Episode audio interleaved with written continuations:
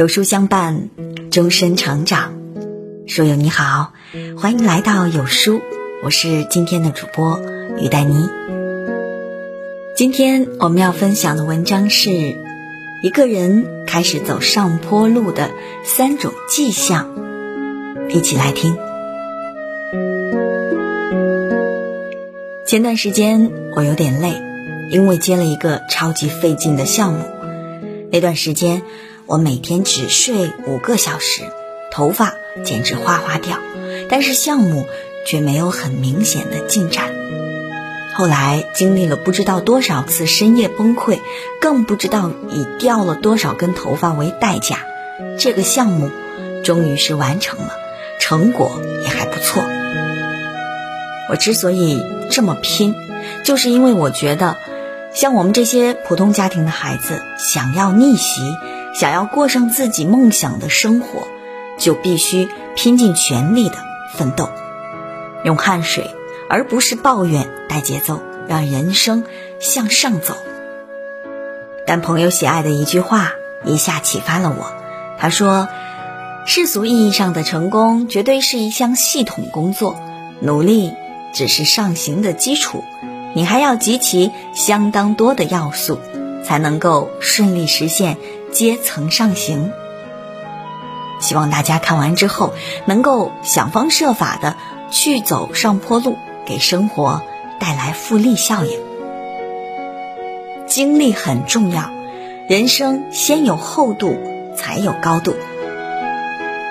我一直觉得除了能力时机之外，人要经历诸多的考验和磨难，才能够走到相应的高度。我向来不太相信年少成名这回事，因为实在不具备普适性，经历也不容易复制。那些年少成名的案例，很多都是有了很好的基础，再加上一点时机才成功的。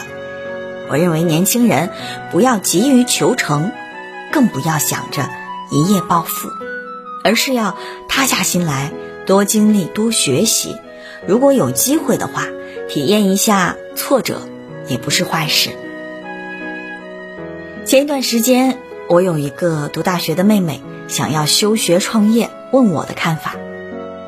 我告诉她，大学生最重要的事情就是要好好读书，创业九死一生，要善于把握机遇。她不服气，他觉得自己已经做了一段时间，对这一行已经开始摸到门道了，而且很多人成绩不好就出来创业了，为什么我不行？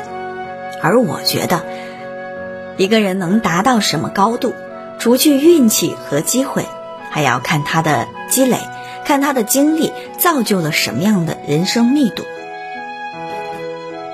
芥川龙之介说，删除我一生中的任何一个瞬间，我都不能成为今天的自己。人一定要踏实工作，而不是吃着碗里的，看着锅里的，最后什么都做不好。踏实在这个时代真是一种稀缺的能力，但也正因为稀缺才越值钱。找准自己的位置，世界会推着你向前走。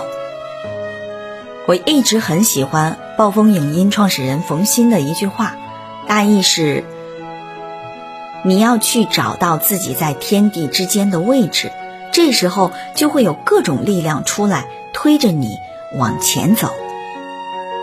这句话说的有点玄乎，核心意思就是要去做自己喜欢且擅长的事情。发展心理学认为，一个人的成长是连贯的，如果不是遇到什么特别重大的事情，或者是非常努力的想自我改变，人的方方面面都是很难发生重大变化的。汽车之家创始人李想就说，有些人才没得培养，是那块料就是那块料。这不是说人有高下之分，而是说有适合跟不适合之分。物理学史上有个故事就比较能够说明这个观点。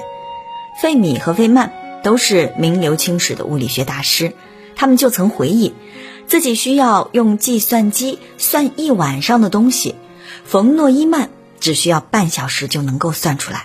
费米和费曼都是天才科学家，但是一样对诺伊曼高山仰止，他们甚至都认为诺伊曼比爱因斯坦还要聪明得多。当然说这些并不是说诺伊曼综合实力一定比爱因斯坦和费米费曼更牛，而是说你在适合的领域会更牛。当你找到自己适合并且擅长的那份工作，持之以恒地训练自己，你就开始飞跃了。真正厉害的人往往身段放得很低。我之前跟一个出版社的朋友聊天，他说感觉你不是很有架子呀，这很难得。我回他，我又不是什么大作家，能有什么架子？他说现在很多人架子超大，而且都很高冷，你算是很好相处了。其实生活中有很多人因为某个机会获得了一点点成就，就容易忘乎所以，以为自己的一切都是靠自己的能力和天赋得来的。其实并不是，他们得到的很多东西都是靠运气的，尽管运气也是一种实力，却并不足以证明他们能每一次都成功。不知道你有没有发现一个现象，层次高的人往往身段低，层次低的人往往身段高。其实和很多人接触过后才会发现，越是身段放得足够低的人，走得越远，站得也越高。越是喜欢给自己抬价的人，越是容易飘飘然，越走不远。平常谦虚一点，待人谦和一点，把朋友搞得多多的，不要给自己树敌，总归是有好处。人生路上不怕慢，最怕停。只要方向对了，只要沉下心来好好学习，扎实工作，总会有出头的那一天。人生没有白走的上坡路，每一步都算数。